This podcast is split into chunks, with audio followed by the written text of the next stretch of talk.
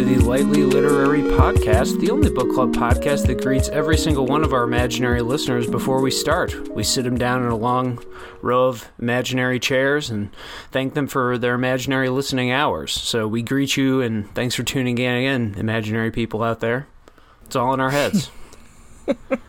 I'm wondering if, uh, as I wrote this, I'm wondering if you understand what this references to. Um, imaginary listeners. It's a hmm. subtle one. This is this Yeah, isn't don't perhaps not the best bit that I've chosen to begin a podcast with. I'm not sure. What, what It is because King Leopold's sister, near the end of her life, would oh, make Oh, she would have 200 chairs and she would greet before starting dinners or something. She would set up like 200 chairs in a row and greet imaginary people who weren't there for dinner. Yeah, like Uh. she she had the um anytime that she had a guest Yes. come over, she would greet the empty chairs first and yeah, then yeah. and then wel- make her way to the actual person. Gotta welcome the ghosts before anything else. It's fitting. It's the title of the book we're doing King Leopold's Ghost. His sister saw a bunch of ghosts. It is a classic case of book within a book where I think I would read the book about her life. Sounds like she know, really went off the rails. So oh yeah. I don't remember her name Yep. either, but the one who had spent time in Mexico, her husband was assassinated, and she spent the rest of her life kind of in paranoid, like fervor and extravagance, I guess, because she spent so much money. so Yeah. that's one way to do it. I think if you're going to live your life out losing your mind, that's um, at least do it in comfort and style, I suppose. If you don't know what I'm talking about, as Amanda uh, had no clue either, total mystery, shrouded in mystery. The beginning of this one. Uh, that is because we are here with a book club episode, which are our analytical deep dive episodes. Today's book club will be part two of King Leopold's Ghost, which is a historical account of the Belgian uh, colonization of the Congo and the kind of horrors and terrible things that occurred under their control, or at least King Leopold's especially. If you're uh, in this episode for the wrong reasons or you clicked it by mistake and you're thinking, I didn't never read that book and I don't know what that's about, that's okay. Feel free to hit pause. And part one's already in the feed, our book recommendations in the podcast feed as well. So yeah, if you're listening to this one out of order, feel free to come back. But if you're up for a spoiler filled discussion, then you're in the right place indeed. We have social media accounts on Instagram and Facebook. We'd appreciate if you followed those. We are at the Lightly Literary Podcast, which is all one word, so easy to search, easy to follow. That's where we do little promotions and reminders of what we're reading and what we have coming up. So check us out on those pages. Again, we'll be spoiling the whole book at this point, Amanda. Is there anything you want to put in for a content warning? I guess I wanted to say everything from part one, which I'm not Yeah. even sure what we said in part one. It's like racial, colonial violence. Uh, there's system, uh, sys- systemic, systematic. I would say is a better word. Uh, beatings. There's forced and slave labor. It's basically any colonial misdeed or horror is going to be here. Yep. Anything we're missing there?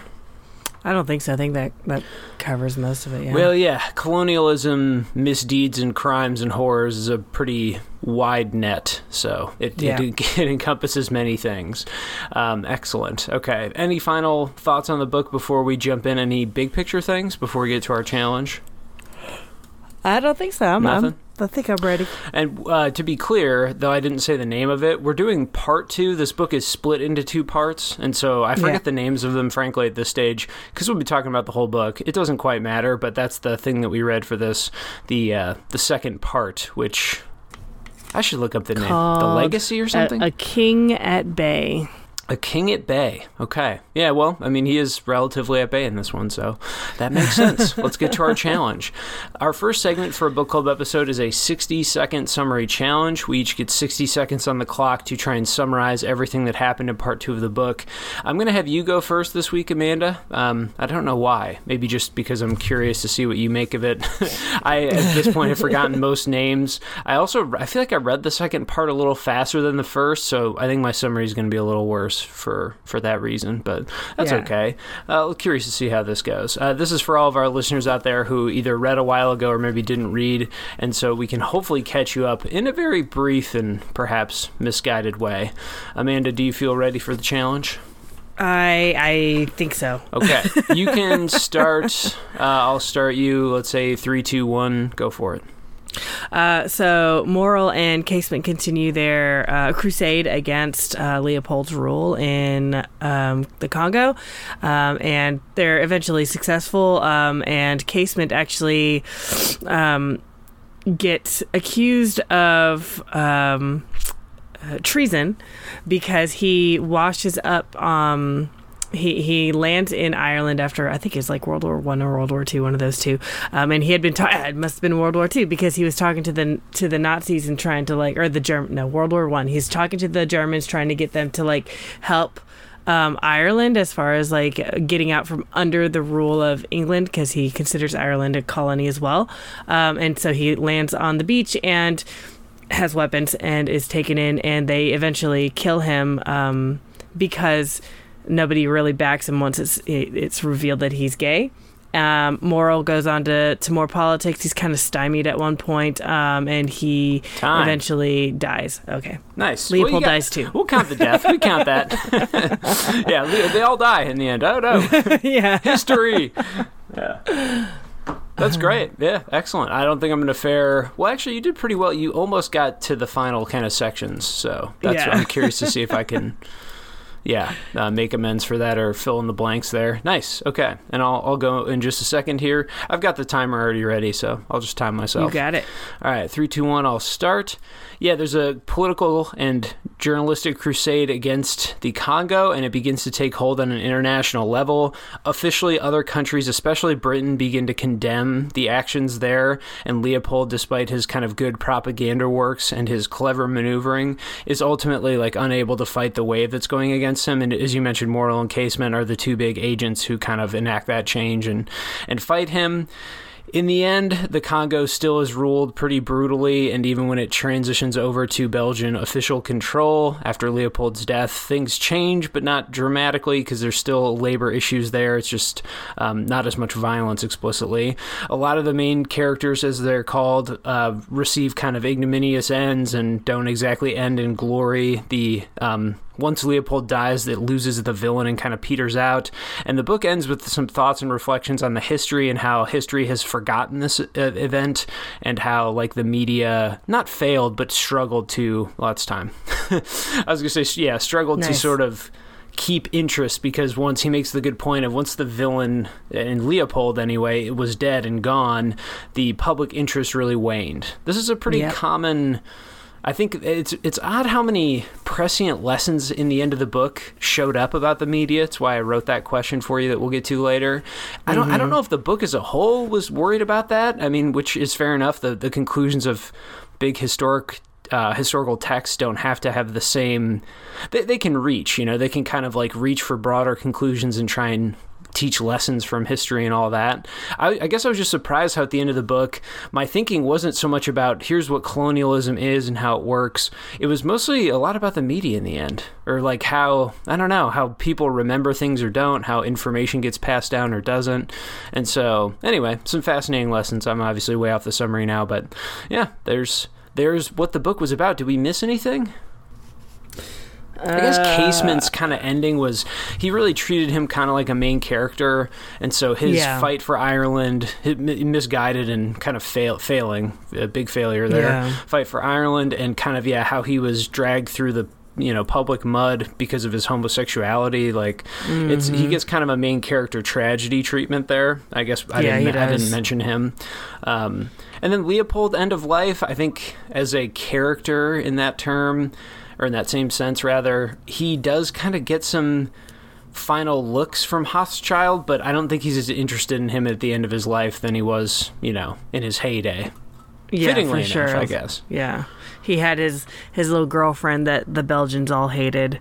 Right. Um, who he eventually married after his I wife know died. secret. Well, and then and then they you know rejected her inheritance or something. It's like they tried to Yeah. you know keep her out. Yeah, nice a little touch of melodrama and interpersonal kind of um shame and drama in the end, which I don't know. That's a decent inclusion too. I it's funny. We'll get to this in the essay questions. Let's just dive into our quotes now. But I, I kind of grew to like those little character beats, so to speak. I mean, I just think mm-hmm. I don't know. You have to give a reprieve from some of the brutal facts of history at times, which. I don't know. I guess I appreciated that. We'll answer those things later. Let's get to our quotes, as I said, for clarification. So, quotes for clarification is a segment we always do for every book club episode, and it's essentially just where we discuss things that we want to. We dig into some specifics, and we obviously cite some quotes about things we want to chat about. Shall we start with your quote? You have written down the word pimpery. Which let's let's go.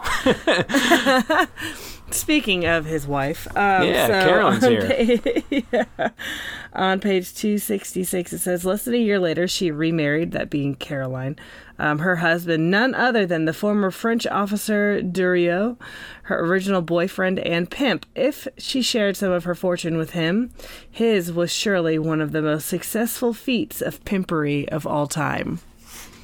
Um, I just thought that the use of the word pimpery was hilarious. Um, but also, um, in, in a broader sense, this is one of the things that I liked about Hochschild's writing is that he connects these ideas that are, you know, that started off in the Victorian era, but they seem to resonate with us like even now it's it's so contemporary in a lot of ways this um, almost story of um, of greed and, and mm-hmm. political nefariousness and stuff. And so the the use of words like pimpery and and also like comparisons to like wall street and stuff like that i just really appreciated that he that Hochschild was able to keep like honing in that this is not just like some ancient history thing, something that we can just be like, oh, wasn't that, you know, interesting in the past, but something that, you know, still resonates today. And it was um, there's some interesting claims. I don't have the quotes ready, but I remember them in the those ending chapters. Some interesting claims from Belgians, kind of pro Leopold Belgians. That it, they're, they're that's the classic fallback. I mean, in America, our version of this is just with slavery. It's the classic like that was so long ago. You know, haven't we moved on? Can't we can't we leave this behind us and just think of it as history, not present? All that kind of. It's a pretty classic line of argumentation if you're trying to sort of downplay those things, or I guess as they say, just move on from them. Um, but people were doing it for, with the Congo like comically short at like a couple year, you know, like ten years after, and it's like, well, Yep. That's definitely not. If you want to claim historic d- distance or historical distance, surely you got to wait longer than ten to twenty years. Uh, why don't you call me in hundred years, and I guess we can we can just take up that line of reasoning. Uh, the other obvious connection or obvious thing with that is always like, well, how's the how's the Congo doing? Do they need those billions of dollars back at this moment? It seems like it would be Yeah. relevant uh, to their livelihoods and how they live and everything. So I don't know, but yes, it, that was fascinating to see that come up too. Um, Did Mm-hmm. you find Carolyn, who gets maybe we're overplaying how much attention she gets, but when he wants to study Leopold as a man and kind of look at his foibles and a little bit of how he's just living his life, I think. Did you like the way they used her and the press? Because again, it's just that way he wants to talk about the media, and it's part of his media analysis. Is just that the Congo didn't even hurt Leopold as badly as these interactions did, as his kind of. Um, is it would we call it pedophilia? I mean, it, the age difference. She was 16 and he was 64 when they met, right? Right. Um, and- But it- but there's yeah. also he he implied to Hochschild implied that there were perhaps some dalliances that he had that might have been with even younger girls. Yeah, so it's this kind of obsession that the media had at the time and how it turned the public against him. It's such a modern parable too, though, because this is often how things go for public figures, whether they're political or otherwise. It's just that their downfall is often about something that we would consider like personal or frivolous or silly. Right. It's you know compared to murdering, or, you know, uh, perpetuating the murder of 10 million Congolese, like obviously an affair is not that big of a deal, um, and it is Right. you know a personal matter. Though the age thing is. I don't know. It's it's one of those legal things too, where I'm like, well, that's uh, in today's language, that's a pedophile. I don't know Yeah. if that's obviously some cultural historical differences there using that term, but it's um, anyway, it's pretty it's pretty ugly stuff. But still, compared to his political dealings and the colonial stuff, it's anyway. Um, but the lesson there being, yeah, the media fixated on that, and that's kind of what ruined his reputation in the end. That's just how history goes. Right? Yeah, that's uh it's all about the scandal and um and and for her it like Yeah. it wasn't even about the age. Like they didn't care like about age differences. um, in, Not in as the much media. as- they were yeah, just yeah. they were just like, oh, this this mistress, right? Like, how dare he step out on his his queenly wife and Yeah, and stuff yeah. like that. So What's the who's the modern equivalent? Is it Leonardo DiCaprio? Because he is keeps dating twenty-two year olds, and that's kind of the ongoing joke about him. Have, you, have you ever seen? This is a big aside now, but have you ever seen the the chart somebody made? Somebody made like an official. They did the graph of it, like a line chart. no, It's just wild because you see his age obviously goes up one year every year, but and and then it sort of tracks his line of age growth versus like current girlfriend age, and you see them they just rise and then fall back down. So it's like once they hit a certain age, I think like 24, he just immediately goes and dates another like 22 year old again, and so his line, of course, it's you know linear straight line up, but theirs looks Yeah. like a little. It's just like a little mountain ridge because it's like they spike and then goes down, and then spikes and down, and it's just like holy shit. Anyway, I know it's a very long tangent now, but it, it I don't know. There were just so many little modern connections that Hochschild sets up. Obviously, the Leonardo Yeah. DiCaprio one is. I'm just bringing that to the table. He did not bring that up, but it's um anyway. Yeah, no, it's a good point too, and I I. I, maybe I just kind of gave into the writing style or something, but the Carolyn bits I did really enjoy, even though were they relevant? Maybe not as much as he made it seem like they were, but I just gave it gave some kind of I, I gave a reprieve or something in the book. It's like I can't hmm. read. You know, if every chapter were like the chapter where he discusses the murder and like the official historical work that's been done to try and understand the death count. Do you remember that one? I got a quote yes, from that one. with with all the numbers, yeah. Yeah, so it's like if every chapter were like that, would you have enjoyed it more? No, not necessarily. I, I think that it was it was good to include that information, but yeah, if if it were only that kind of information, I would want it in like pamphlet form. oh yeah, and that's and that's exactly why I think people throw the novelistic term at this, just because he does work the margins and is willing to indulge some kind of storytelling. But uh, yeah, the chapter, of course, is essential, and I like I do like that that chapter he approaches it like an outline. He does it almost textbook style, where it's sort of Yeah. all right, readers, we really have to. I'm going to keep it simple. I'm going to organize with numbers. I'm just going to give it a clear like outline style of okay, I'm going to hit it point by point, almost like listing things yep. which I thought thought worked. Um, one sentence from that I wanted to discuss quickly. Faced with undeniable, oh, sorry, yeah. Faced with undeniable evidence of massive population loss, Leopold's apologists then now blame sleeping sickness, and it is true that sleeping sickness and other diseases would doubtless have taken many lives, even if the Congo had come into the 20th century under a regime other than his. But the story is more complicated, for disease rarely acts by itself alone. Epidemics almost always take on a drastically higher and more rapid toll among the malnourished and the traumatized. The Nazis and Soviets needed no poison gas or firing squads to finish off many of those who died in their camps. And then he talks about some science and how that kind of works. Of course, can't resist the Nazi Soviet connection, which I also at least appreciated. um, I know we har- didn't harp on it in the first part, but we just kind of gave it a close eye, you know, kind of a side eye. At least he goes out of his way in part two at the end to explain himself. Did you catch that? There was like a paragraph where he finally just says why he brings that up. It's essentially just No, I Western bi- well, I don't well maybe or maybe this is how I was reading his intent, but it's essentially just that Western bias of because we conjure in our minds when we think of authoritarianism, which he takes aim at in the end, kind of in the end, those are just the things we conjure because the death toll and the impact of World War II just reigns supreme in the Western world, and so I think mm. that's why he's doing it. It's also why again in the land of I don't know historical arguments, you just can't avoid those two spheres of influence. Like you just kind of have to bring them up because they're the most widespread and death toll counting highest regimes of that type. So Right. he, he made it wasn't yeah he didn't fully explain himself like he didn't take pages to do it, but there was a clear he clearly had a sentence in the end something like or something to that effect something like you know you just can't not reference those regimes. So I at least appreciated it. But yeah, the quote Yeah. about the sleeping sickness, I think, i- of course, estimating is impossible. He goes through why that is and does thorough documentation there.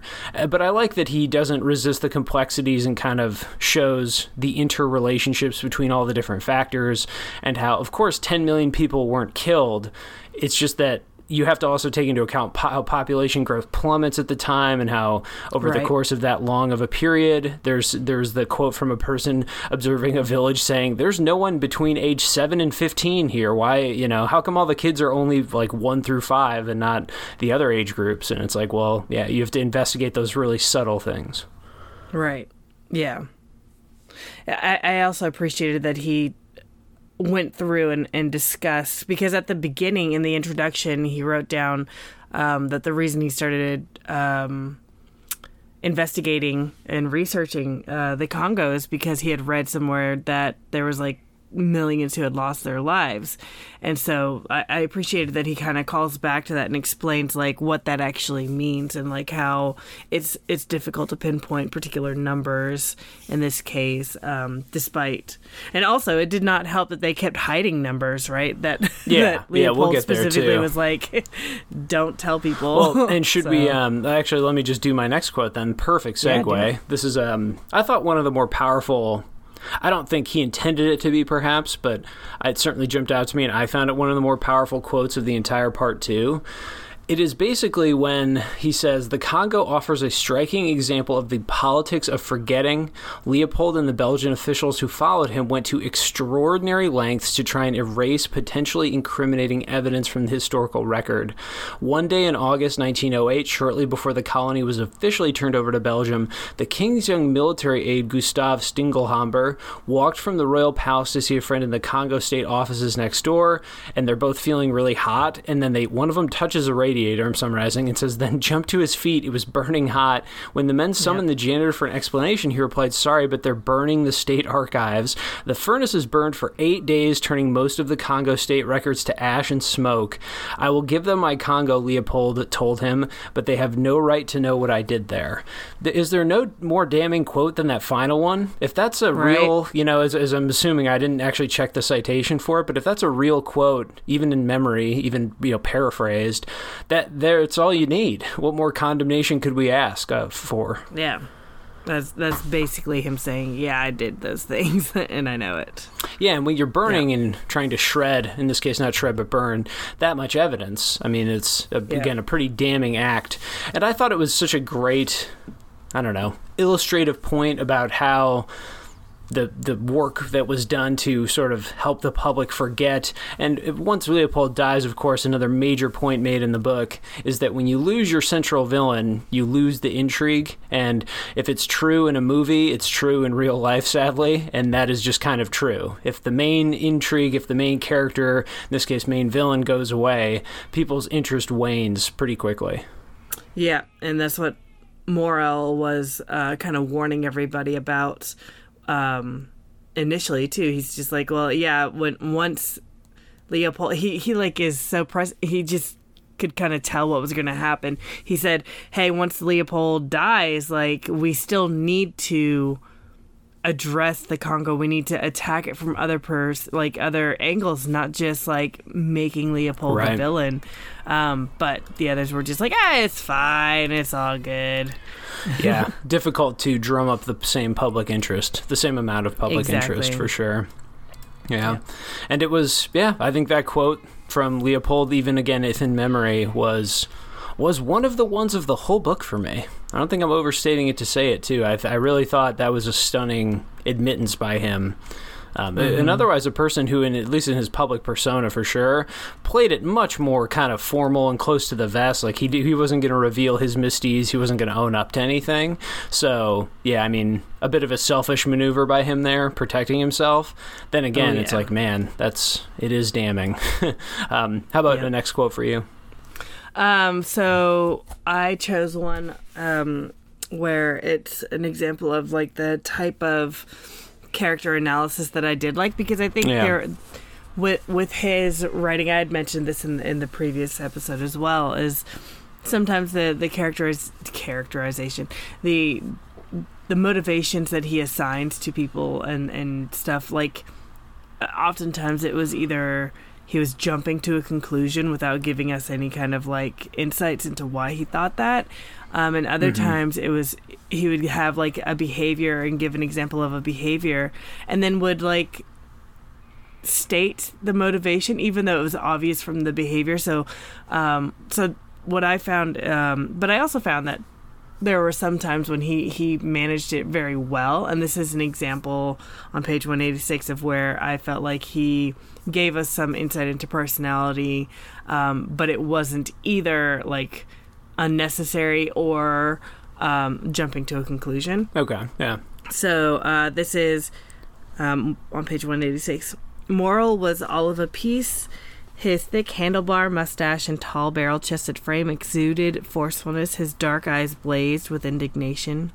The millions of words that would flow from his pen over the remainder of his life came in a handwriting that raced across the page in bold, forward slanting lines, flattened by speed, as if they had no time to spare in reaching their destination. So I thought that's that was just like a nice example of explaining what the person looks like and also what their handwriting is because handwriting can be a great indicator i think of like personality and just kind of explaining um what what he sees in that and how that relates to who Morel is as a as a person uh, or even like i guess if if it's novelistic a character. Um and yeah i just i just i really appreciated that And- kind of writing And I found, you know, that's the type of quote that comes from, you can tell, a lot of personal time spent and exposure because undoubtedly he's poured over the letters for a, a good chunk of time. I don't want to assume how this historian spends his, you know, academic and professional time, but you can just tell from reading something like that that it's he's had to consider these primary sources at least a good amount. And, um, connecting yeah you're right. That's less bothersome than maybe some of the things in the first part. Connecting personal motivation and sort of attributing a in that case handwriting style to match a character trait that he kind of wants the person to embody it's also though Right. impressive there at some point he doesn't and maybe it was in that quote you read but he kind of just does the math on it like how much he had to have written every single day you know on Yeah. average and it, it is pretty it's like pretty imposing he dedicated his yeah the overwhelming majority of his life to it yep that's for sure. Yeah. Um, one more quote for me, and then we'll do our imaginary essays. But I just had to get this one in. You know, the press, Amanda, just doesn't treat l- rulers like this anymore. Let's read some. let's read some invective. let's go to some um, people who just really hated Leopold and were fully against him. Um, this is from 222. The king's personal foibles also turned him into an irresistible target for a world pet press stirred up by Morel. The large beard now turned white made him a cartoonist dream. His bulky, cloaked figure stalked through the pages of Europe's newspapers, his beard dripping blood, his hands clutching shrunken heads from the Congo, his eyes hungrily devouring the dancers of a corps du ballet. I don't know what that is. It's French.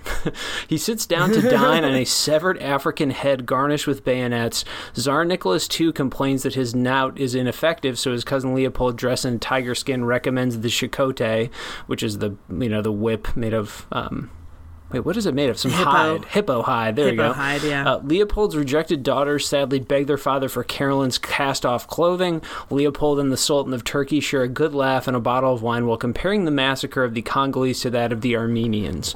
So it's obviously he's just cataloging all of these attacks. Do we, d- does the media get to have this much brutality anymore? I don't think they do, really. do they get to be They- that? Ri- like, imagine a cartoon of a current world leader eating out of a person's skull. I don't, it's, um, yeah, it's interesting. Yeah, I, I feel like there would be a lot more complaints about that. yeah, about bias or I, I couldn't even Yeah. really think. I mean, obviously, there's a media source for everybody these days, from the niche to the mainstream. So it's not like we're it's not like we have less media or fewer media outlets. But I do wonder. Yeah, where's I don't where are attacks like that going to come from? At least to get into the public consciousness, I don't know. Is it is it really just YouTube and like Twitter memes that are gonna you know that are that mean? I, I was just trying to think through like where do, where do things that crit- biting come from? You know? yeah. Yeah, I don't know because like uh, I mean you have some political cartoons that are still making their way through, but they're more like highbrow. They're more like I mean Right, when I think of political cartoons now, I think of like New York Times. Um, yeah, New Yorker. But I don't even. yeah, those aren't New even Yorker. political. They're more like uh, I don't like social observation ish. Yeah.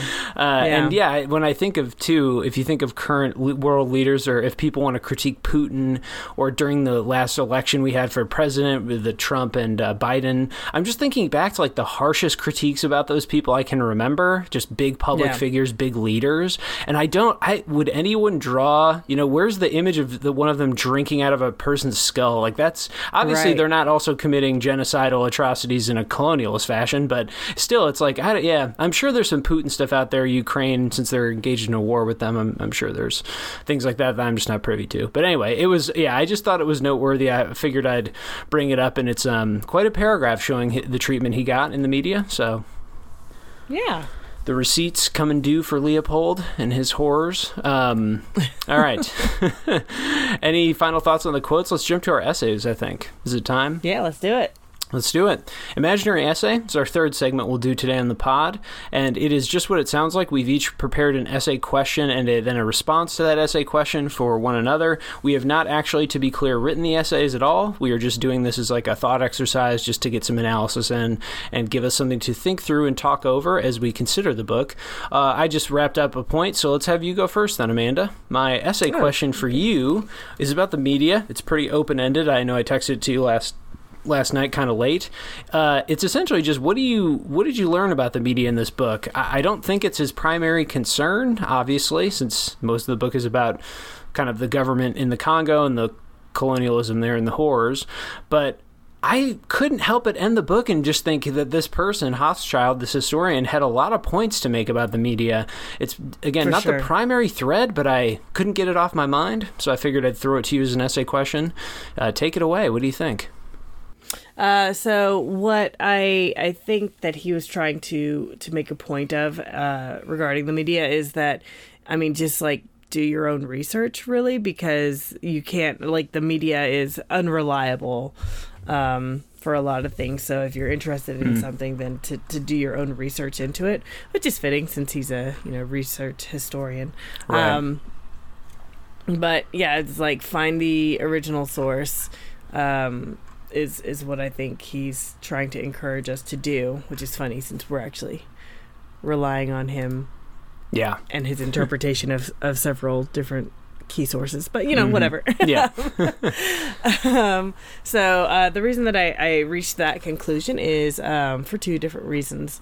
Um, the first one is uh, King Leopold's propaganda push and and his lobbying uh, for his rule over Congo, the Congo. So there's a there's a lot of focus on that in the first half of the book in the first part, um, uh, showing like the the duplicitous nature of Leopold, but also the people that he kind of uses in order to get what he wants. Um, so that uh, there's different associate. He creates all these different associations with like really great sounding names. Oh yeah. The Um, nonsense names. ba- yeah, and with with like these backers who are like, oh yeah, I'll definitely you know throw my name in for that cause. But then like within a year, these foundations, these associations would just like no longer be active. But then he would hide the fact that they were no longer active. Um, yeah. And so these nice great sounding committees um it, but that don't actually exist um but that helped him with his causes to to be like oh no see I- i'm i'm actually like a really good guy and i'm helping the congo um Wasn't there one was where they one tried thing. to track down? There's a there's a line of exploration and investigation where they tried to track down. I think it's where some funding went, and then they discovered it was they tracked it to a lawyer's office, and then the lawyer pointed them across Yeah. the street, and it was just a Yeah. guy who was paid to sit there. Like there was that was Yep. the whole that was the operation. I don't remember the title of that organization, but it fits in. I don't either. Yeah, it's the same. Fits in that same type of logistics where it's like, well, this is just a shadow yeah. organization with a name, and it's just one guy who sits here all day and does nothing. exactly yeah there's a lot of misdirection um that the media kept reprinting right um Right. uh, he was keeping everyone in the dark to where it's like each each person within his outfit, each person within um, a certain aspect of his uh, operations. They only knew what was going on with them. They didn't know what was going on with the with the others, so that uh, he could keep control over those things, and also there would be no crosstalk to find out. Oh, well, this isn't right, or oh, I, I why would he do this?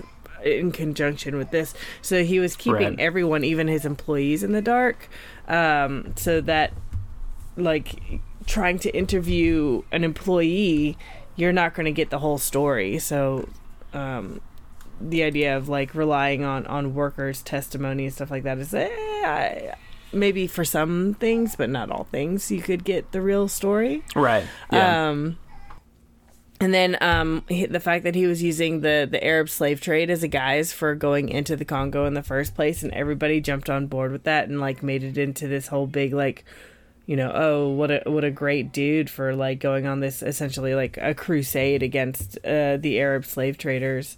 Um, so just like using the media in that aspect to to put out a lie and then build on that lie um, is something where again the media kind of failed in that way. Um, and also the fact that he like straight up paid off certain media outlets and also like threatened independent writers like Morel and and Casement and others.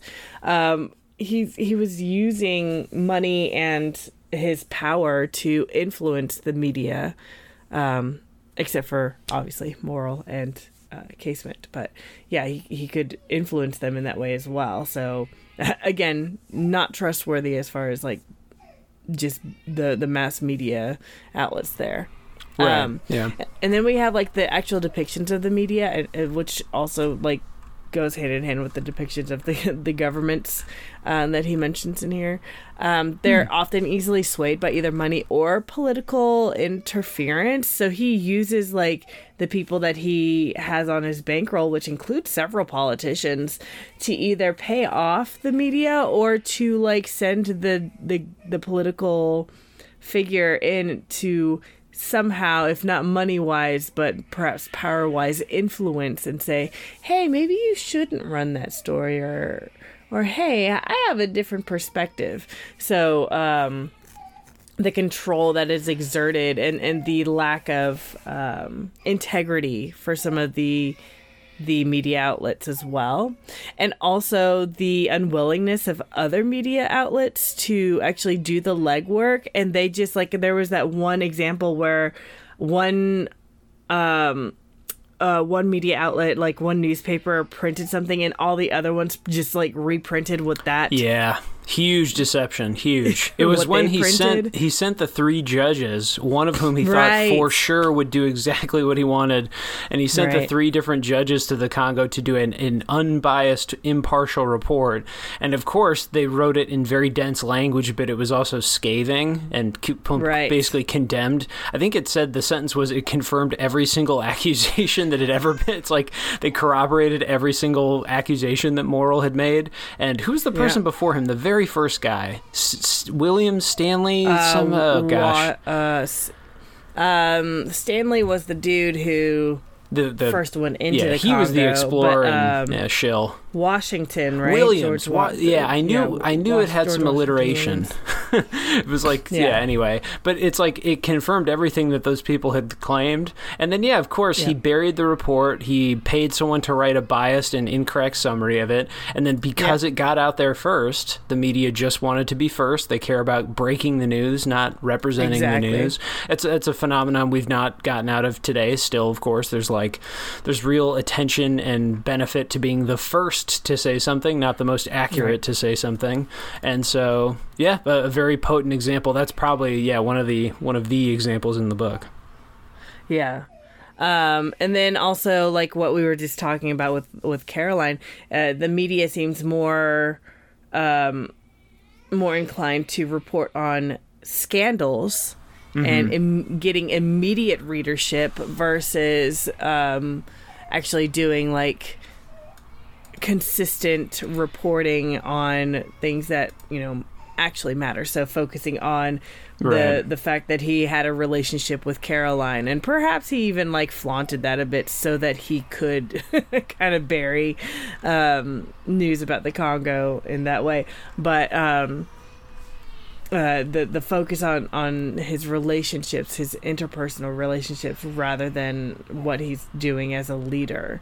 Um, Right. That kind of stuff is is still rampant today in a lot of ways. So it, it the the media outlets pander to what they believe the readership wants, rather than you know what they feel is like morally their moral obligation to print. Yeah. And it's fascinating, too, how Morel, he emphasizes this with Morel time and again, how tiny his operation was. At one point, Yeah. he even.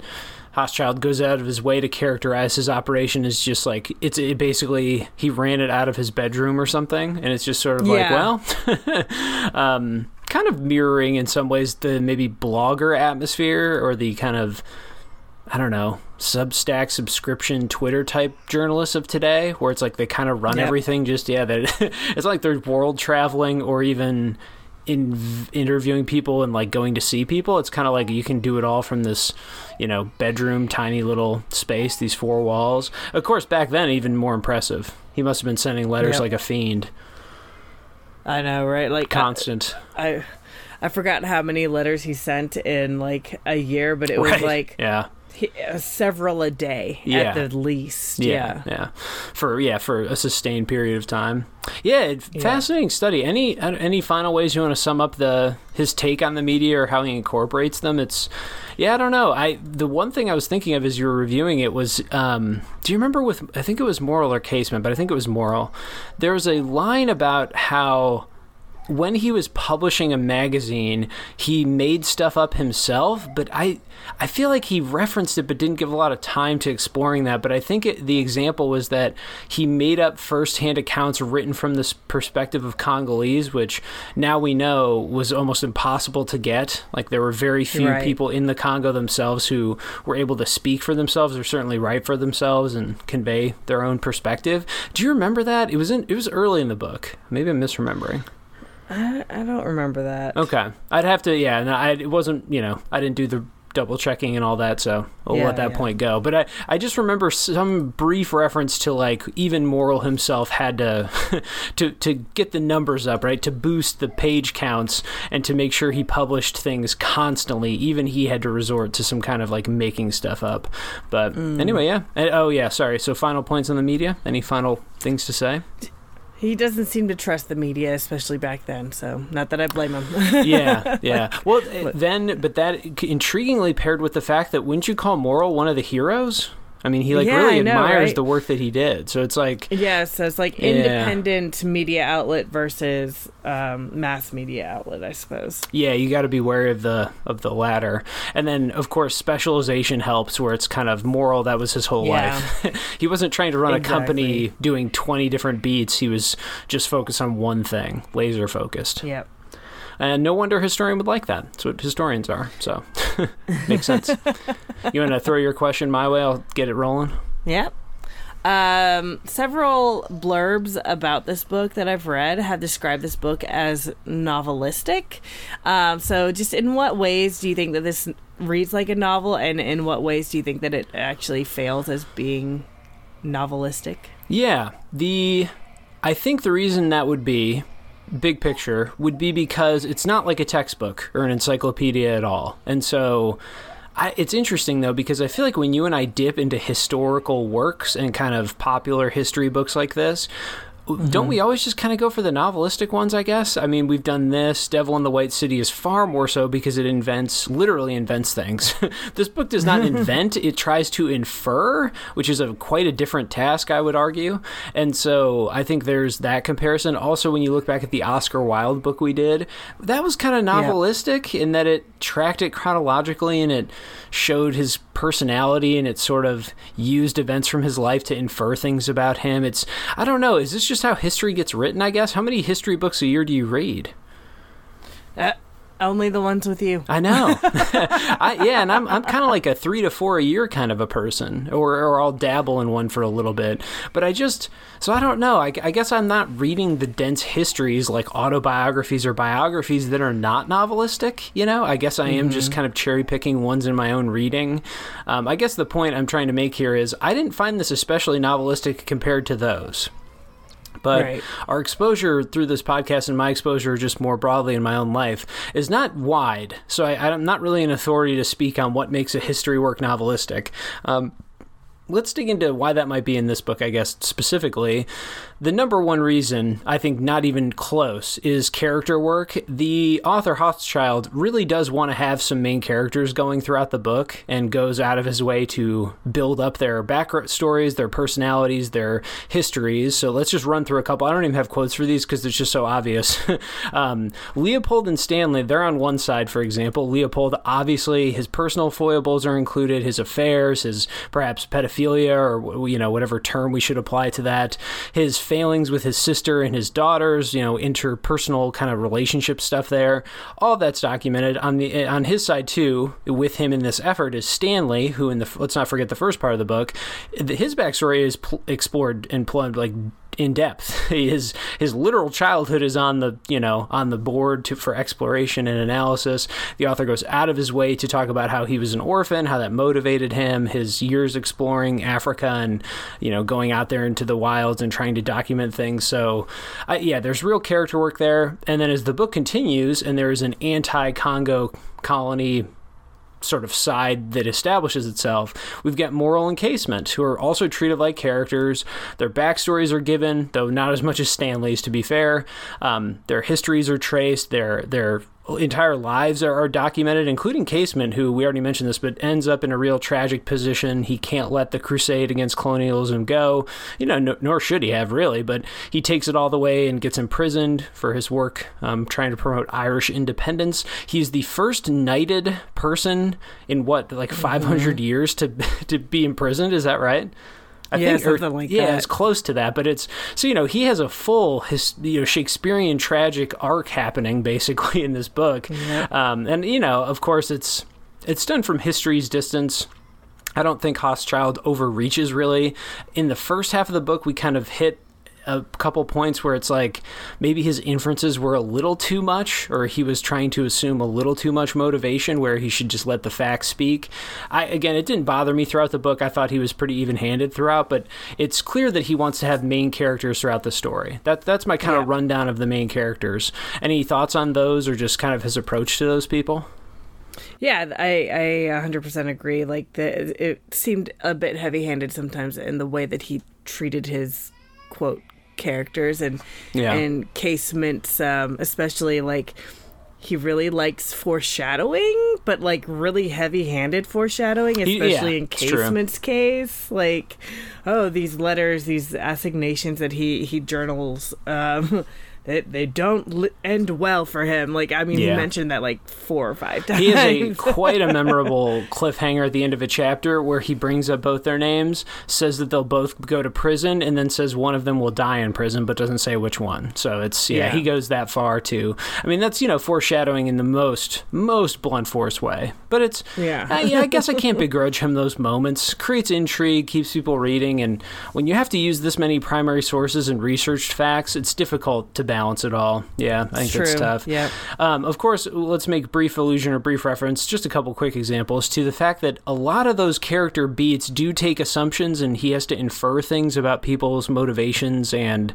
Um, kind of perceptions of the world. Here's a quick one from 63. This is about Leopold and Stanley. Um, it says, although he had lived a pampered life in yachts and palaces, Leopold was, of the two, the wiser in many ways of the world. He had taken the measure of Stanley's ambition, of his immense personal capacity for hard work, of craving for constant flattery, and of his need for a sponsor. Stanley was still smarting from a lack of British interest in the Congo, and he was delighted to meet a monarch who admired what he had done and wanted him to do more.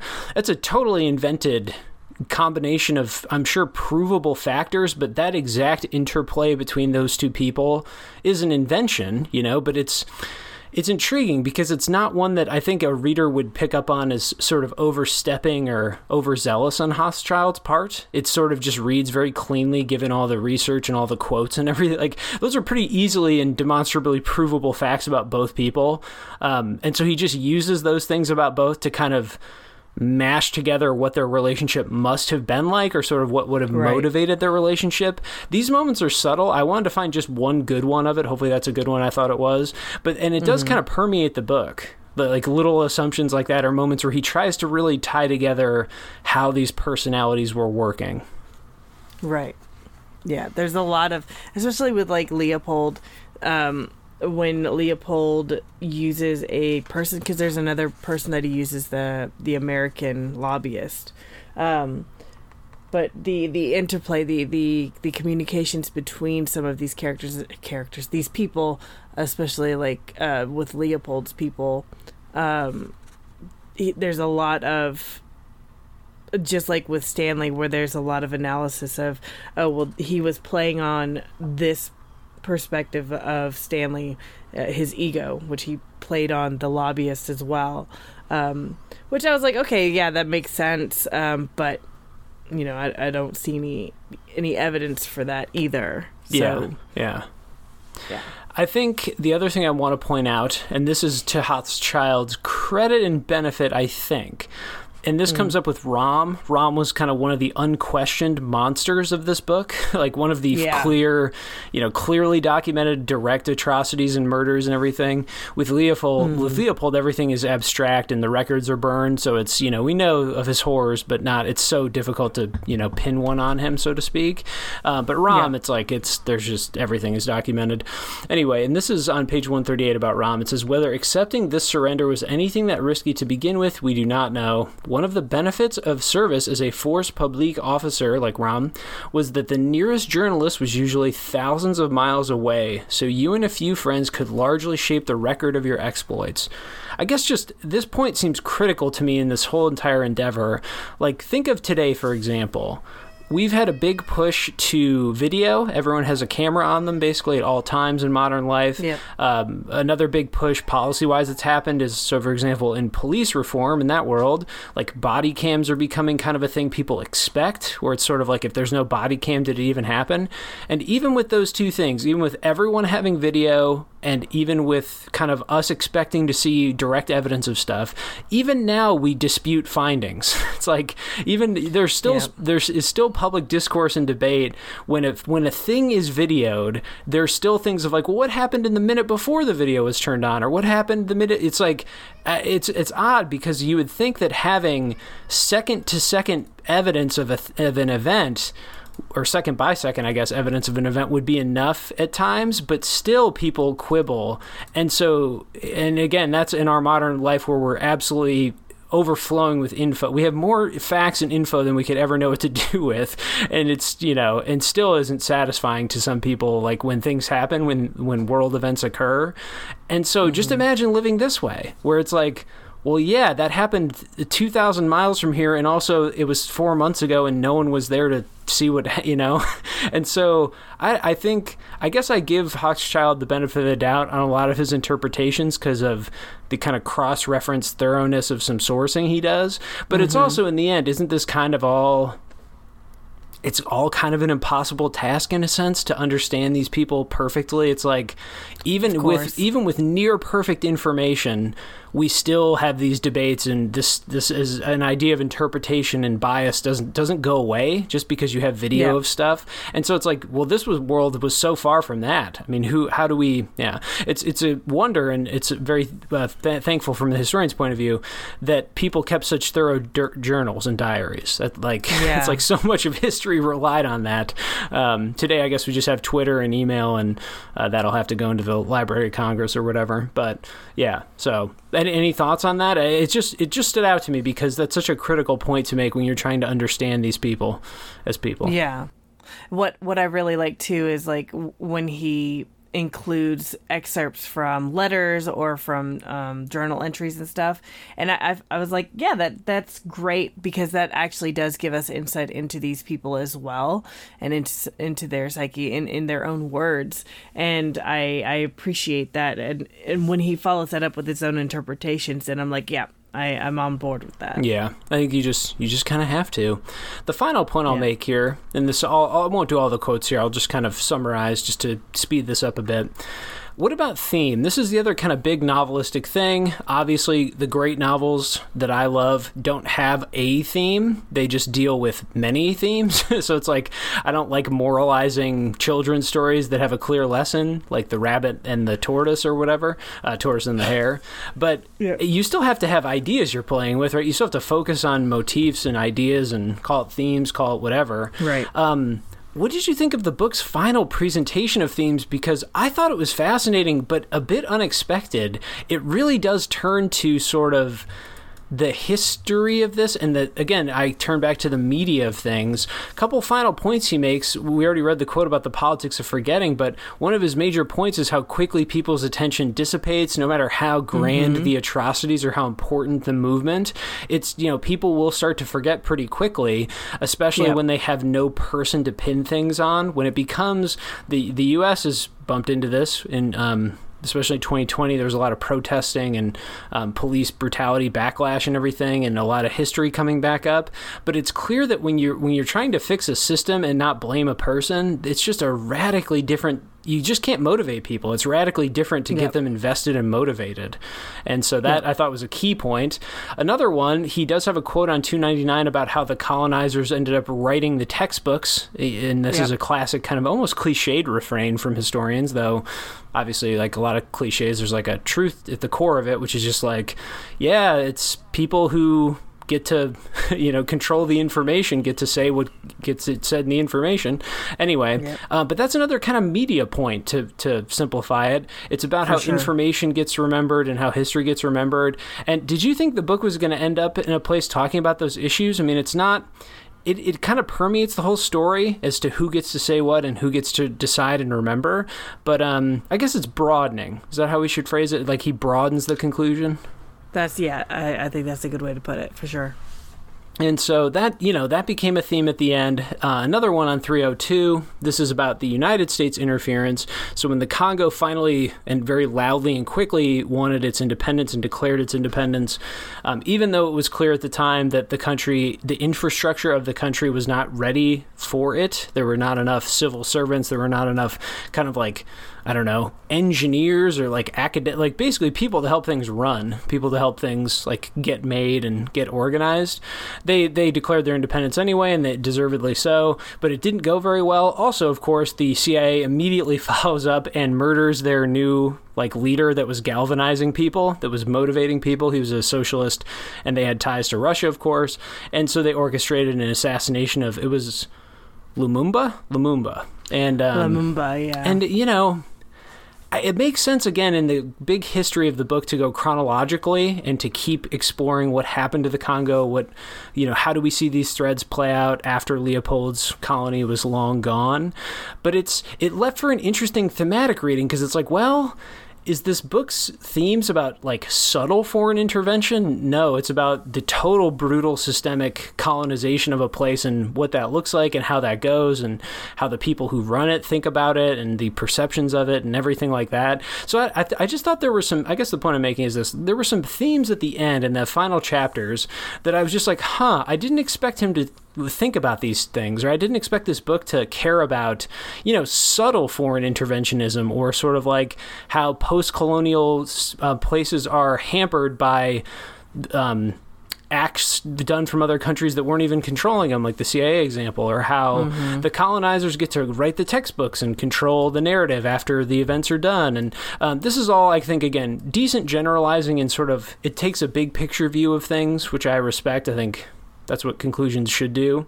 But it, Yeah. it ended some themes, to get back to the novel thing, it ended some themes in places I didn't quite expect, I guess. Yeah, uh, the I figured that it would have stopped like when when he makes mention of like the colonizers writing textbooks. I was like that that could be um, a natural end to that because I think it fits in well with the idea of like media and and controlled information.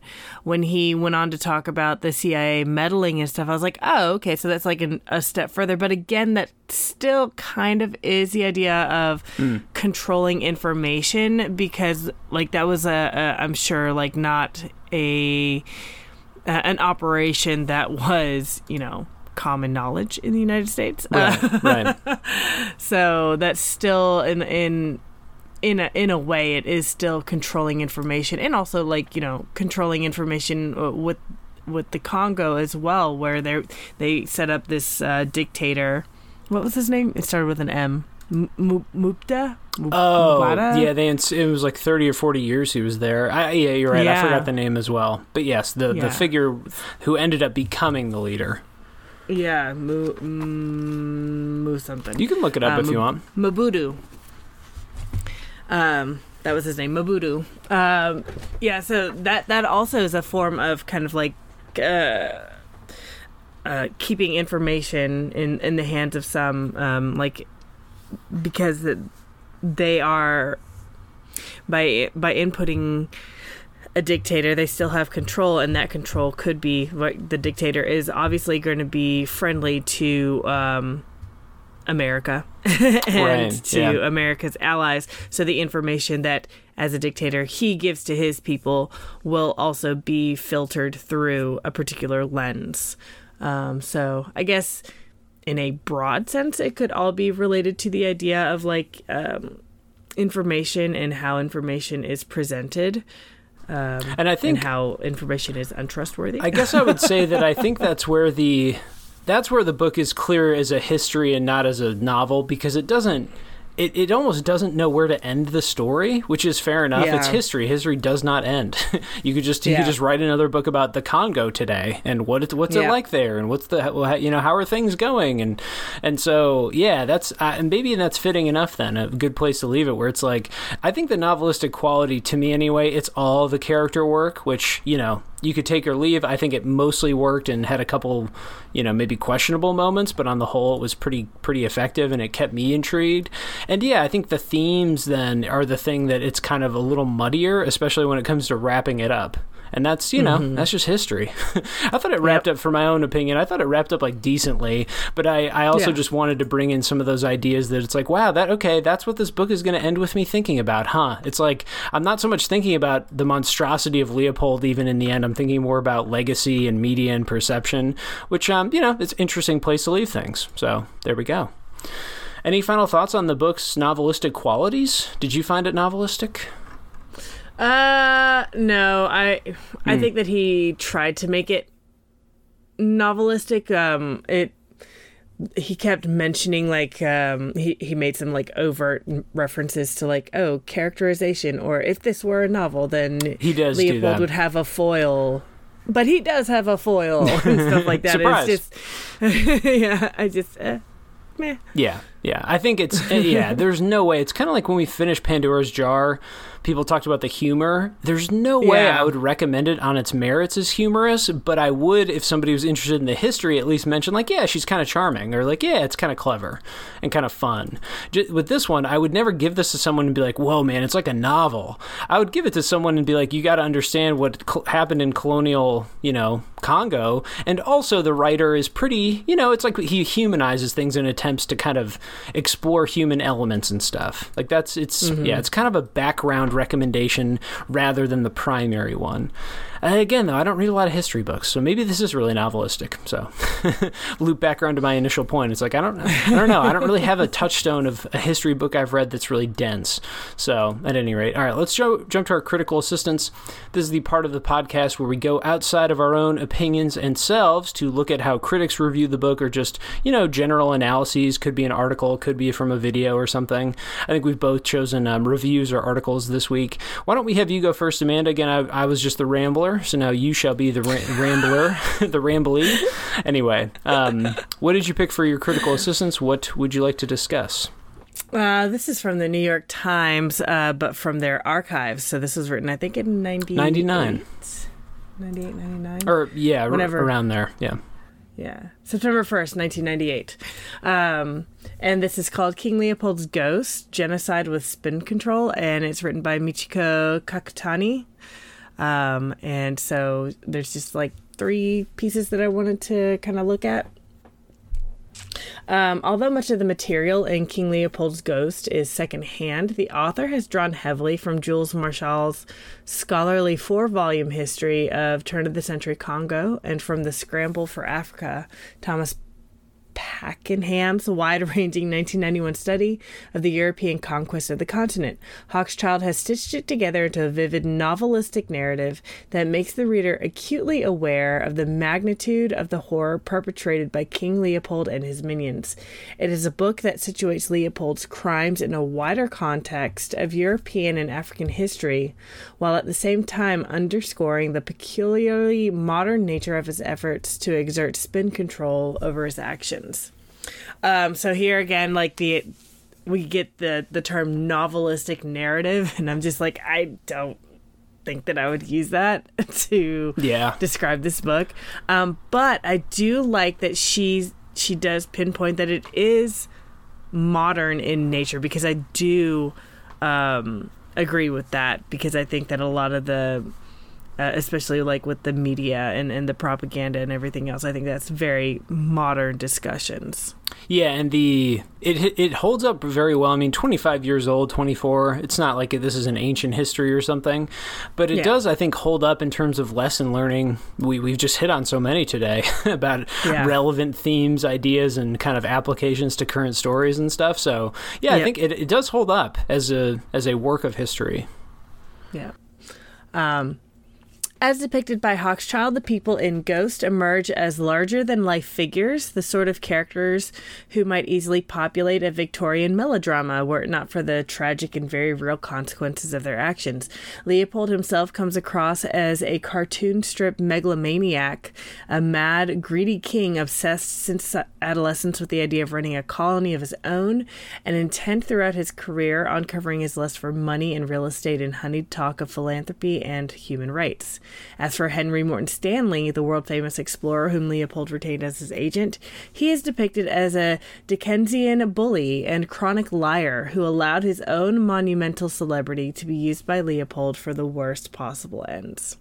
And I think that it's true. Like, uh, cartoonish megalomaniac i'm like yeah the the way that he handles uh characterizing leopold i think is is probably the the bits of characterization that i have the most issues with um uh, he's like over villainous in some ways. I'm sure there's some he's got to have some good aspects. Anyway that's not the, the focus. But also Yeah, like yeah. even with with um with stanley like he he straight up in the book compares him to dickens. Like he says he's like he or that stanley sees himself as a character from dickens like he just it's uh, I was like, yeah, I, I agree that sometimes like the characterization can be a bit over the top. I mean, one of them is literally an orphan. yeah, yeah, Does it get more Dickensian than that? We got an orphan climbing, you know, climbing to the heights of society or, or of life and adventure, and yeah, I think Yeah. that there would be a clear novelistic way to write, especially Stanley's book. You know, it's just an adventure story. yeah. Mm-hmm. So Yeah. yeah, And then uh, finally, she says. Uh, Hochschild writes about these horrifying events with tightly controlled anger, and he brings equal passion to his account of the small band of protesters who orchestrated resistance to Leopold's rule. And I and I do like I, I think that where I see the the passion um, is is in descriptions of like the in Morel and Casement uh, who worked so hard to try to to end um, the the cruelties that were happening in the Congo. So um, I, I appreciated that as well. yeah. The Well, I think I, I kind of covered it, I guess, in my. I don't have much more to reiterate, but yeah, the the novelistic parts with the character work, as such as we can call them characters, not real people. Yeah. But it is, I think it's some of the best and then also most questionable parts, which is an intriguing combo to have because it's if you can, I'm sure, like you know, quote unquote, real historians would. I don't know, take umbrage with little moments like the one I quoted earlier. Maybe too many assumptions are made, but you have to keep it readable too. So it's a balance. Yeah. Yeah. Any other thoughts on this review? Uh, nope, that was that was it. Tightly controlled anger. I yeah, that's a good phrase. I was just picking back Yeah. over these reviews again, looking for looking for moments of agreement, disagreement. But yeah, I think the conclusion too. He has that kind of restraint, and he does ask the questions rather bluntly. I think he. Um, Yeah. I always advise student writers against rhetorical questions, just because I find them to be like they they don't do them well, and they're just kind of a crutch. and so it's like I always try and push him away from using them. But he does some pretty pointed ones that are. I think he does it just because he wants to confront something aggressively and a rhetorical question is his way of doing that so it's sort of like at the end do you remember when he says something like why don't we care about other colonies. Or, or like why do people care so much about this place and not other ones? Like why don't pe- why didn't Yeah. people care as much about what the french were doing in was it senegal or the, the nearby area? And so yeah i think i think his way his tonal way is maybe the rhetorical question. So um, excellent. Any other thoughts on that review? Uh, nope. Okay, let's jump to an unexpected source, though it should have been expected. I went to Human Rights Watch. It was also, I think, the first search, first Google search. Um, but human, have we Oh, had? I, nice. I mean, have we had a review from Human Rights Watch? I doubt it. a nonprofit kind of international organization, kind of like Am- Amnesty International, which he talks about. Yeah. Yeah. Not dissimilar to that. I- So yeah, they, they had a book review by Eric, I believe it's Garcetti or Garcetti, who's the co-chair of Young Advocates in the in California, I guess. Um, and he wrote a review. This review was from '99, so it's also an older review. Hochschild's purpose is not just to chronicle the brutality of Belgian colonialism, but also to tell the story of the courage of individuals who tried to uncover the scale of human suffering in the Congo. What do you think? Does that sound about right? It's a summary of the whole book. it, is. yeah. Does that, does that feel right to you? Anything you missed in the summary? I don't think so. I think that's pretty accurate. I, I think even more so the the focus on the the courage of the individuals who tried to uncover the scale of human suffering. I think that was his real real focus in a lot of ways too. Yeah, and it's as if he loses interest in Leopold's story kind of in the second half. Obviously, Leopold's For also sure. less directly involved because he's aging and everything. But I do think once the once the resistant movement starts, Hochschild really does want to explore that how they resisted, Yeah. what it what was effective and ineffective, how they succeeded and failed. So yeah, that Yeah. part I agree with. Um, Another quote: Morel is joined by a rich cast of human rights activists, among them William Sheppard and Roger Casement. Uh, Sheppard, an African American Presbyterian missionary, escaped the, escaped the discrimination of the Jim Crow South and was embraced by the powerful Kuba Kingdom to become one of the first non-Africans to travel to the Kuba capital. Also, he's the guy. This is me interjecting. He's the guy who had the trial brought against him. Right? He like won Right, that yeah. famous trial. There it was a big event. And then, you know, mm-hmm. Casement, and then he ends Hochschild also includes the voices of many Congolese who struggled to resist Leopold's voracious quest for rubber. The final point I would just add I. Many voices seems a little generous, and also Hochschild goes out of his way many times to say how frustrating it is because very few firsthand accounts of people from the Congo exist. Like, not many native Congolese had a direct say or even were, you know, cited, reference, quoted. Um, he does a couple of clever things, like he uses some kind of memories and oral storytelling quotes and kind of some traditions or even myths that came from this time. But he, Yeah. yeah, I- including that includes the voices of many is, is I think a little misleading. Hochschild himself would probably admit that it's very frustrating because there just aren't that many Congolese who were represented and recorded. I, agreed. Yeah. The uh, to say many Congolese voices, I, I think is to um, have misread Yeah. this book. and he yeah and it's just especially kind of i don't know i can chuckle at it just because it's one of his stated frustrations like one of his Exactly, yeah. uh, he doesn't From the beginning. yeah, he doesn't often during the research or pres- when he's presenting his histor- uh, historical work and research, he doesn't often say his own struggles and annoyances, but that is one of them that he says many times. I've Yeah. struggled with this. This annoyed me. Like it was frustrating. I'm trying to convey this, and I'm having a hard time. Like he does that. So anyway, I thought that was kind of a strange, yeah, strange inclusion. Otherwise, I think it's a fine description. Um, let's get to the important quote here, Amanda. It's coming back around. The book reads like a novel, rich in anecdote and benefiting from Hochschild's sharp eye for detail. We learn that the great explorer Stanley was, in fact, an insecure, cruel, lying, self invented man who once cut off his dog's own tail, cooked it, and fed it to the dog when he was upset with it. We learn that of the Baroque perversities of Leopold's own family. Perhaps most troubling is to realize that without Leopold, someone else would have been there to implement a brutal and horrifying system of colonial labor, and he references the French Congo. Yet the courage, perseverance, and determinations of individuals like Morel, Sheppard, and Casement revealed injustices that allowed the world, if only for a moment, to see who the true savages were. And then eh, he really left Williams off that list. He was the first one. Mm, yep. Justice Yep. for Williams again. he, he was the first. He he had the clearest sense of it all. Um, yeah, funny. Uh, any thoughts on that final quote? I don't know if I love taking a racially charged term and then turning it against the racist. Like I, you know, it's it's fine, I guess, but it's a little strange. Um, it's a very uh, Joseph Conrad thing to do. Yeah. Or it's kind of like we call them barbarians, but we're the real barbarians. It's like can't I don't know. It's just weird to use the term that was leveraged against the native peoples. Yeah, it is. It is a bit strange to do that. Um, and again, like the rich in anecdote and benefiting from Hochschild's sharp eye for detail. I guess, yeah, he does have, um, uh, like, like the quote that I had read earlier about the handwriting, like that kind of detail. Yeah, I really appreciated that kind of stuff, and it made it more, I, I think, uh, palatable as as a read for me. Um, rich in anecdote, I guess. I don't know. Uh, but I definitely, I still don't think that the book reads like a novel. yeah, yeah. I would also say, I can't believe we haven't gotten to this basic point by now, uh, given all of our discussion today. But I think the things we just love about novels, a history book should not do. yeah. Be weird Yeah. and ambiguous, take weird risks, uh, include strange details and uh, odd beats of humor, like Saunders maybe, or like include long moments of imagery that build a mood and tension and atmosphere. It's like, yeah, history should not do those things, or at least, yeah. yeah, not not to the level we. Um, we would think or would want. So Yeah. anyway, yeah, that's that's worth pointing out too. I think the novel thing is, I, it's fine. Maybe it's a critic's crutch or something with this when it comes to this book, but I, I don't dislike that description.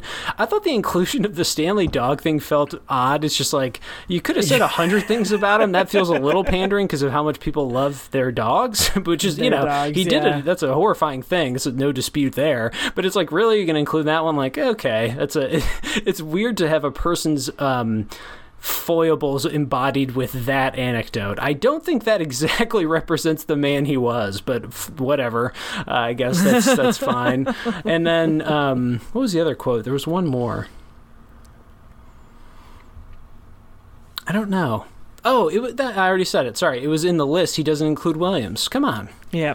Let's not already, you know, you just finished the book. Let's not forget already. That's the point you're making. the point Yeah. you're making is that these people should be remembered and their efforts acknowledged. And in that, you forget one of the key figures. Ah, heartbreaking. There's even a picture of Williams in there. Like Yeah, it's, yeah. he's included in the, the, the pictures of all the guys who worked so hard to end Belgian rule in Congo, like the Congo. So Yeah, he he definitely. The first half of the book relies on that man. you know, it's like he he holds up the whole entire effort. So, uh, anyway, okay. Any final thoughts on the critical assistance? I don't think so. All right, let's jump to our Hall of Fame. I'm going to have you go first. This was the thing I pondered earlier because I realized I did not have mine ready. So why don't you go first and I'll freestyle this. uh, the Lightly Litter Hall of Fame. We do this for every book at the end of the at the end of the work when we finished it and we're wrapping it up. We each pick something to induct from the book. It could be stylistic or um, really anything that the author did, and just something we want to praise and remember it for. What do you think? Yeah. I said um, best use of contemporary comparisons. Um, by by doing that, he's making the text relevant to today, um, where he talks about lobbying, propaganda, the overall political maneuvering, and the economic maneuvering. All those things he relates to um, some more modern concepts that uh, really showcase how the the story is not just you know something to to look back on for history, but to perhaps use as comparisons to our own time. Yeah, I think that's a good one. I'm yeah, I'm struggling with this because I'm obviously trying to make it up in real time. Not something I'd recommend. Let's go with I, I, suppose because it was the thing in this episode I just jumped on or fixated on, but I'll go with its exploration of the media. Let, let me put it this way then. I'll try and put it in some kind of literary sense, get some subtlety for the Hall of Fame. What about his treatment and my appreciation for a clear secondary topic. How about that? Because it's, you know, the primary topic is we got to understand how the system works. We have to document the atrocities. We have to do it's that's like the primary objective, of course. It's I think it's just that my own fixation was drawn to media things because of how Leopold ran his propaganda empire. Uh, still, though, it'd be foolish to say this is a book about the media. It's not. It's it's about the you know efforts at colonialism in the Congo and all the horrors. But I so I think the Hall of Fame for me though is just he he has such good anecdotes, details, and facts about that secondary topic that yep. I think that's what I'd like to induct because it was it's going to stick with me for sure. It's one of the key themes I'll remember about the book, and mm-hmm. it's definitely not the I don't know it's not the first thing the book's about. So I think that's worth praising. Yeah, for sure. I agree. Yeah. Any any thoughts on that induction? Uh, no. Like, yeah, it was it was one of the things that I took away aside from like just learning a lot about the Congo. Um, yeah, that the idea of like the media and, and its and his perspective on the media that that's the biggest thing I think I'll take away as well. Yeah, it's fascinating. Okay, well, I think that wraps up our discussion of King Leopold's Ghost by Adam Hochschild. Any final thoughts or reviews you want to sneak in now that we're at the very end? No, I'm good. Did you end up skimming a lot of the second half? I, I think my reading kind of focus stayed at maybe 90 to 85%, but I'll admit there were definitely paragraphs when I knew he was going into a long primary source that um, I perhaps did not give my full literary gaze to. It's, it's tough for me to read this much it's a dense book, I suppose. We'll probably cover this in the recommendation, of course, but you know, it's not light reading despite the novelistic qualities. So yeah, I don't, I don't know if I gave the second half my my one hundred and ten percent. Yeah, the well, overall, like with with the way that I read the book, I had to take quite a few breaks from it anyway because it's just so much information. Um, and I would read like you know half of a chapter and I'd be like, okay, I need to take a break. Like, mm-hmm, there's mm-hmm. a lot of in- information to ingest here. So I will say. Um, another kind of meta or overall reading tendency habit thing I noticed is I, I, think this book reads faster than I thought when I was reading. It's sort of a, a, time, I don't know, dilation or something. Because when I was reading it, I would think, oh, this is, you know, it's slow. And then I'd look up and I'm like, wow, that only was 20 minutes of reading? Like, I read a lot yeah. more than I thought. So it's, yeah, I don't know. It's kind of fascinating. It's, um, yeah. Yeah, it was not a bad reading experience, but you just, yeah. Yeah, I think with a lot of the history books we've chosen, you just gotta kind of know the objective, know what you're getting into. So, yep.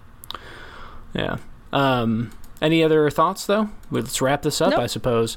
We have other books coming up in order. Uh, we'll list them here in order, I mean. So if you listened all the way through to this one, uh, we appreciate you as always, listeners. Thanks for sticking with us. Hope you enjoyed the discussion. Again, Facebook and Instagram, you can find us there at the Lightly Literary Podcast, which is all one word. So check us out. And as I alluded to, we do have a list of our next upcoming books, and Amanda will tell you about those now. Yeah, next up we have The Psychology of Zelda, edited by Anthony M. Bean, PhD. Uh, so this is a collection of essays. Then we have Piranesi, Piranesi? Piranesi, sure. Yeah. By Susanna Clarke, excuse me, which is a novel. And then we have 84, Charing Cross Road by Helen Hanff, which I believe is um, a collection of letters between um, Hanff and um, her friend, uh, a bookstore owner. Yeah, all pretty solid reads and some short ones coming up. So if the density yeah. of this book if if readers or listeners rather you um, kept up with this one and read it with us, the some of the upcoming books, Piranesi and the Charing Cross Road one, are especially short. So yeah. Anyway, different um, different styles coming up. Excellent. Well, thanks as I mentioned as always for listening all the way through. If you can rate and review on iTunes or Spotify wherever you're at, that helps a ton. We appreciate you and thank you. And as always, we'll see you between the pages.